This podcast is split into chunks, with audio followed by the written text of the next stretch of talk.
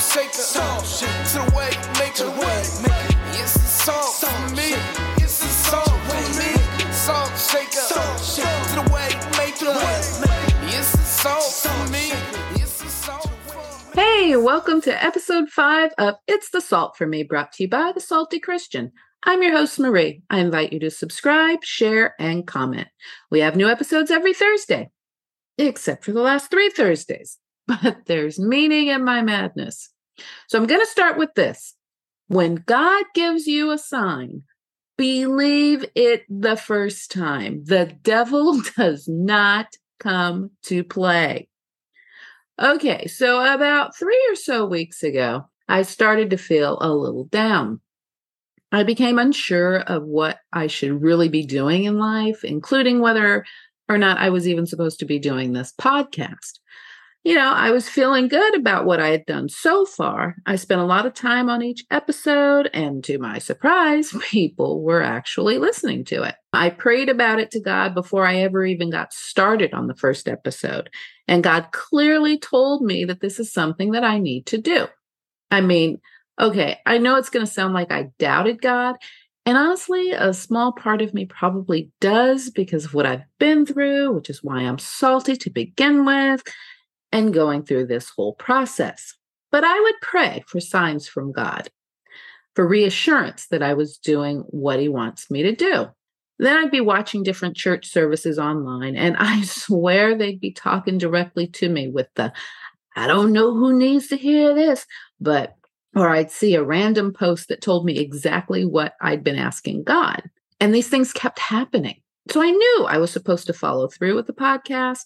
And I was excited because God wants to use me to give a word. No, not to preach or anything like that, but I think to let people know that it's okay to be mad at God. It's okay to have questions. It's okay to feel disappointed in God. It's okay because God loves us unconditionally. And in the end, it's through all of this that we will find him. So, like I was saying, about three or so weeks ago, I started to feel down. I think I mentioned in my first podcast how I was starting to come out of sort of an isolation I had been in. I kind of cut myself off from a lot of things for a really long time. And if I didn't mention that, that'll be a podcast for another day. Anyway, when I started working on my first podcast, I felt myself starting to come out of this isolation, for lack of better term. I was finally able to study the Bible and pray. I started feeling pretty good again. I was able to focus on God like I hadn't been able to do for a minute. It's not that I didn't want to. It was almost like something always pulled me away when I started to try and get my relationship with God back to where it once was. And let me tell you, it's been a difficult process. Not because I don't believe, but because I absolutely do. And I know I need to get right. I just felt so forgotten and so let down by God that I think I turned my back on him. And that's just never good.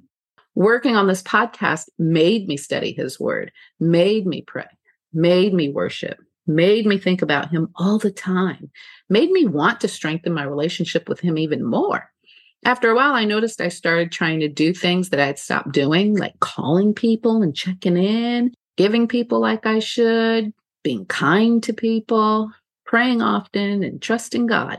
It was the most excited I've felt in years. I knew I was on the right path, and I felt a shift in my relationship with God. He showed me the signs when I asked him to. And in the end, something would come over me this beautiful feeling that I still can't explain whenever I would think about or ask God to show me a sign about this podcast. My eyes would tear up. I would cry. That's when I really knew I was on the right path. God had been clear with me. I knew what I had to do. So I did it. I completed the first podcast. Funny thing though, side note, when I recorded the first episode, it took a few days. I'll be honest. I'd been in my room alone with everything set up to record. And for some reason, whenever I would hit record and start talking, I would get anxiety. My voice would shake. I would feel so embarrassed. Like I just wanted to crawl out of the room and nobody else was even in there but me. I kept trying though, and I finally got through it. I was proud, and I hope God was proud of me for following through with it. I posted the first episode about a week later, And to my surprise, people listened to it. More and more people every day. Every time I checked the numbers, there were more listens. And I was excited, starting to work on the next episode, then the next. People listen to those too. It was awesome. So during all of this, I had decided that I needed to go back to church. I had been going to a mega church for from time to time until COVID hit. They closed, so I started watching on television on Sunday mornings. It's not like I had gone every Sunday up until that point because truth be told, I hadn't. I was in isolation. I was mad at God, so I kind of stopped going. that fixed him. But if I'm being honest, I didn't see the point. He was ignoring me anyway. So I decided I wanted to go back to church. And I'm a little old school, so I've always wanted to go to a church like the one I grew up in a smaller church that sings the old songs where you can get to know people and be really involved and ladies wear them hats and all that not to say that you can't do all those things with a mega church a smaller church is just my preference.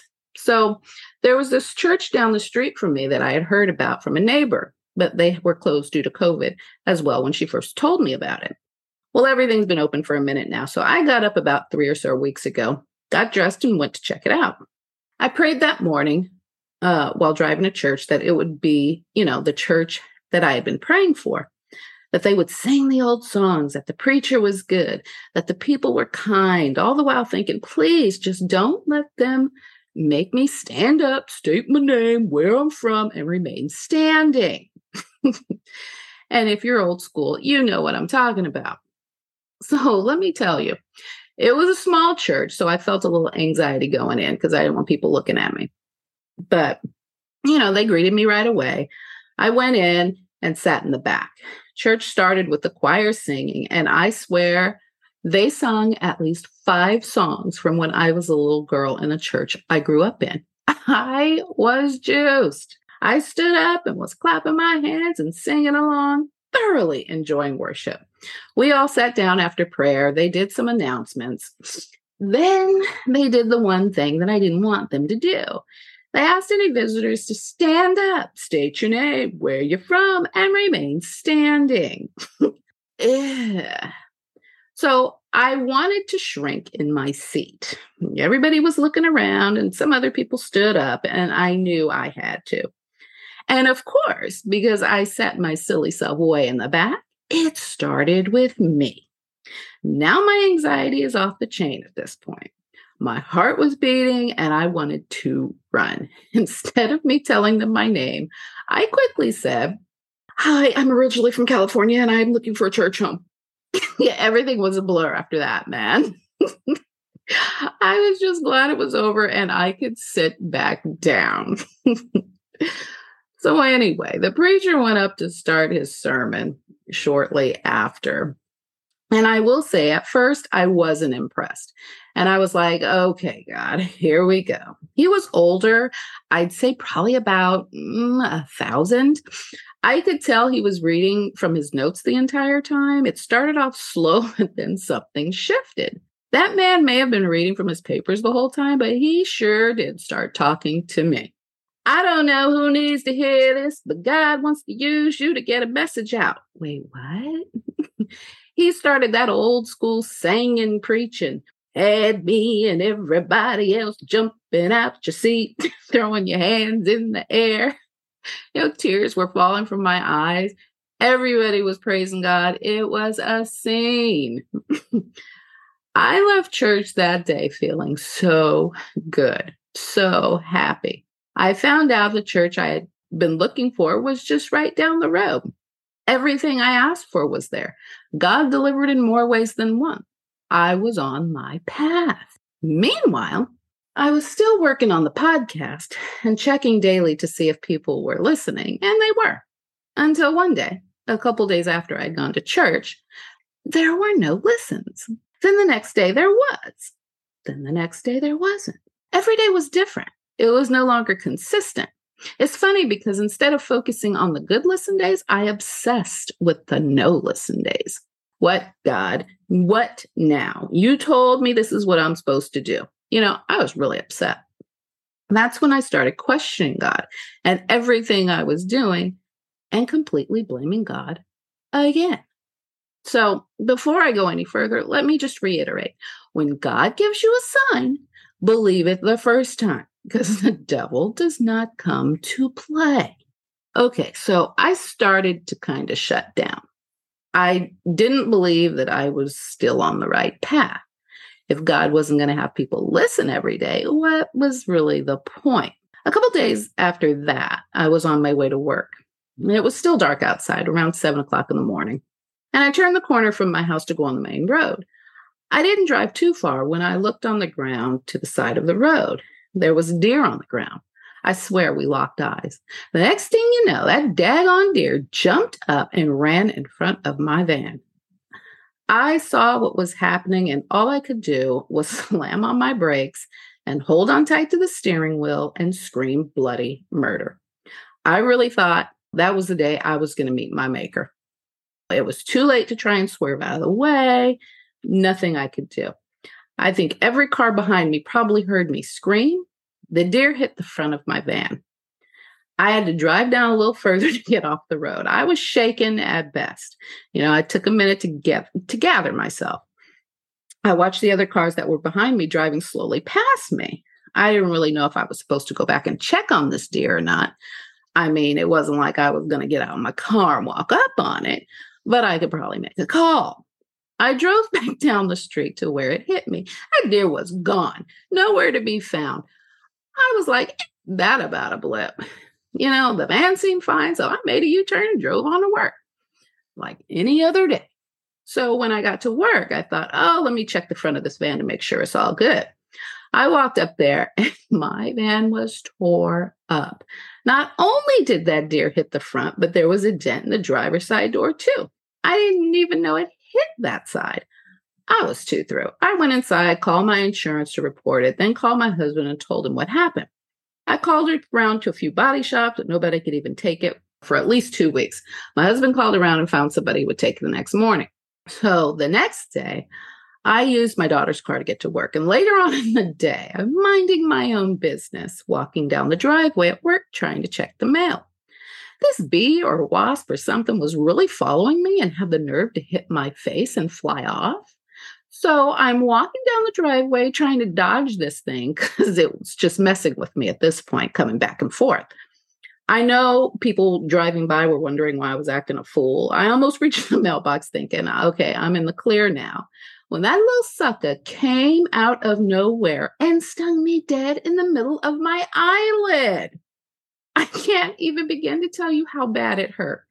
I immediately thought back to the only other time in life that I got stung by a bee. I must have been four years old. It was that traumatic, and that's why I've never forgotten. I went next door to see if my friend could play. I rang the doorbell, and this bee came out of nowhere and stung me in the middle of my neck. I must have screamed like I was being kidnapped. Her dad opened that door so fast and he's screaming, What's wrong? What's wrong? And I'm screaming back, A bee stung me, a bee stung me. And that's all I remember. So back to the present day sting. Luckily, my coworker had just gotten back and all I could do was laugh and cry at the same time. Cry because it hurt like all get out, but laugh because he and I, okay, mostly me, was just making fun of another coworker who had gotten stung a couple weeks prior and his eye was swollen shut. I was like, why didn't you dodge it? Didn't you see it coming? And I was acting out like dodging a bee, right? Well, yeah, my eye didn't swell shut, but it was swollen. My worker, my coworker got the stinger out. Yeah, part of that was clearly karma, but that was the next bad thing that happened. So after these two things happened, I started to shut down even more. You know, I didn't go to church that Sunday and I didn't record a podcast episode. I stayed in bed feeling sorry for myself, blaming God. A few days later, to top it all off, I got a call from my husband asking me exactly how hard I really hit that deer. I said I hit that deer pretty hard. I told him I wasn't kidding when I told him I thought I was going to meet Jesus that day. I asked why, and he said because the repair shop just called and said they've had to contact the insurance company to see if they're just going to total out the van. I was shocked. I didn't know. I know I hit it hard, but I didn't know it was that hard. And I was heartbroken because did I mention that this is the van this this van is the last thing I had from my dad, who passed away a few years ago. Yeah, all I could do was cry and hope for the best. So, about four days later, the insurance company called and said the van is total. And I was just devastated. God let me down again. Again. So, let me go back. So, before all of this, I had also started reading the book of John, which promptly, you know, I promptly put away as I started to shut back down.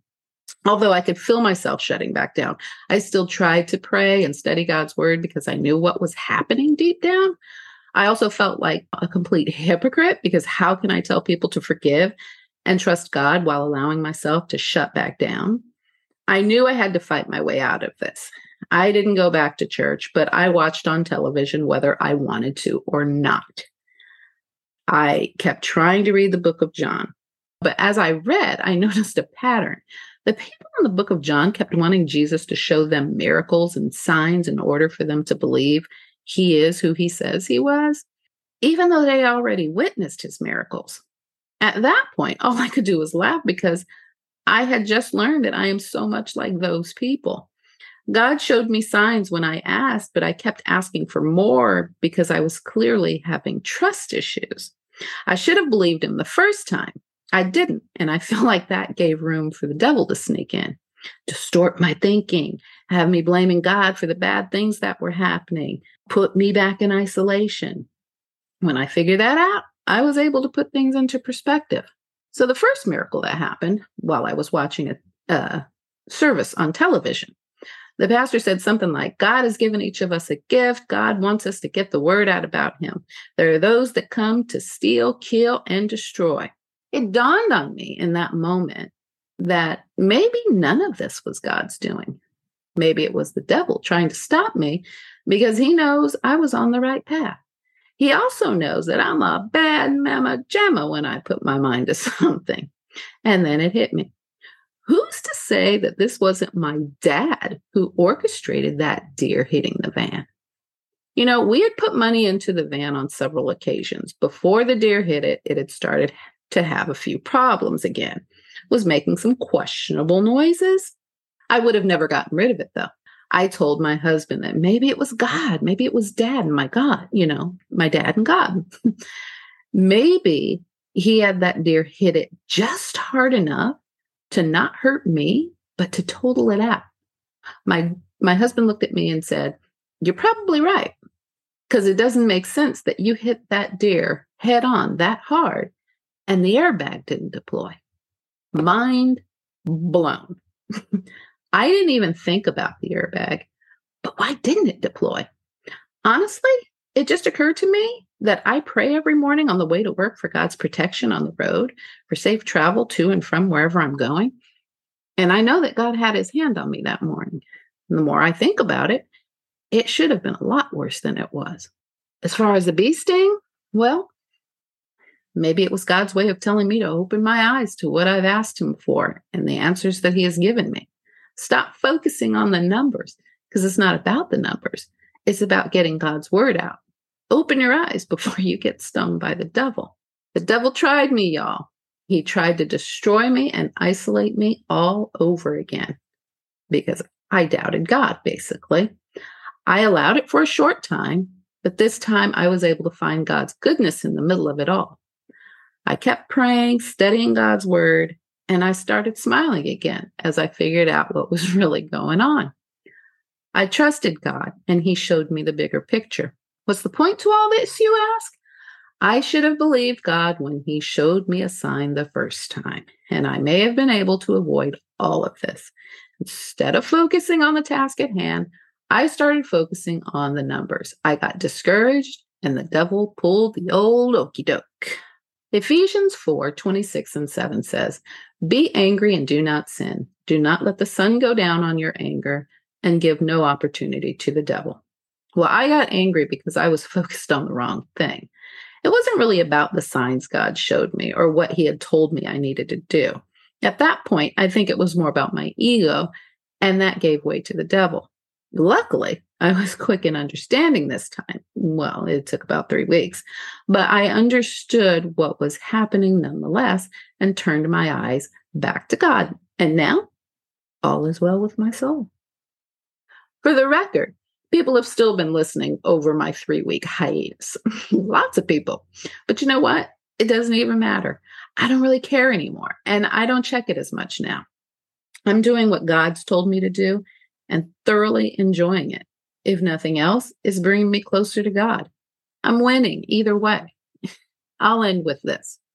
We went to look for a new car. I'm not one to spend a lot on cars, never have been, just really don't care about them that much. We walked all through the lot for a while. Somehow my husband got separated from me and my daughter. We kept looking and looking. I pulled out my cell phone to call my husband because I hadn't found anything. And frankly, I was just over it at this point. He was no more than three feet in front of me when I called, looking at this car that was parked in the middle of the aisle of all these other cars. It was beautiful. It was priced within our budget and only had 30, 39,000 miles on it. You know, my daughter and I had to have passed that car, as did my husband, but we didn't see it.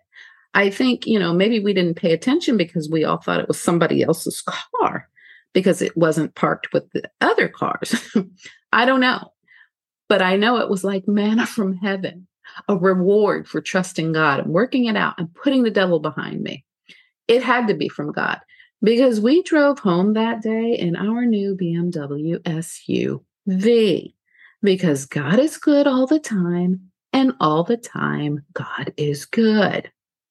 I hope you've enjoyed this episode, and I hope this will help you to listen to God the first time because the devil does not come to play. It might not happen overnight, but as our relationship with Him deepens, so will our faith, trust, and obedience. I again invite you to subscribe, share, and comment.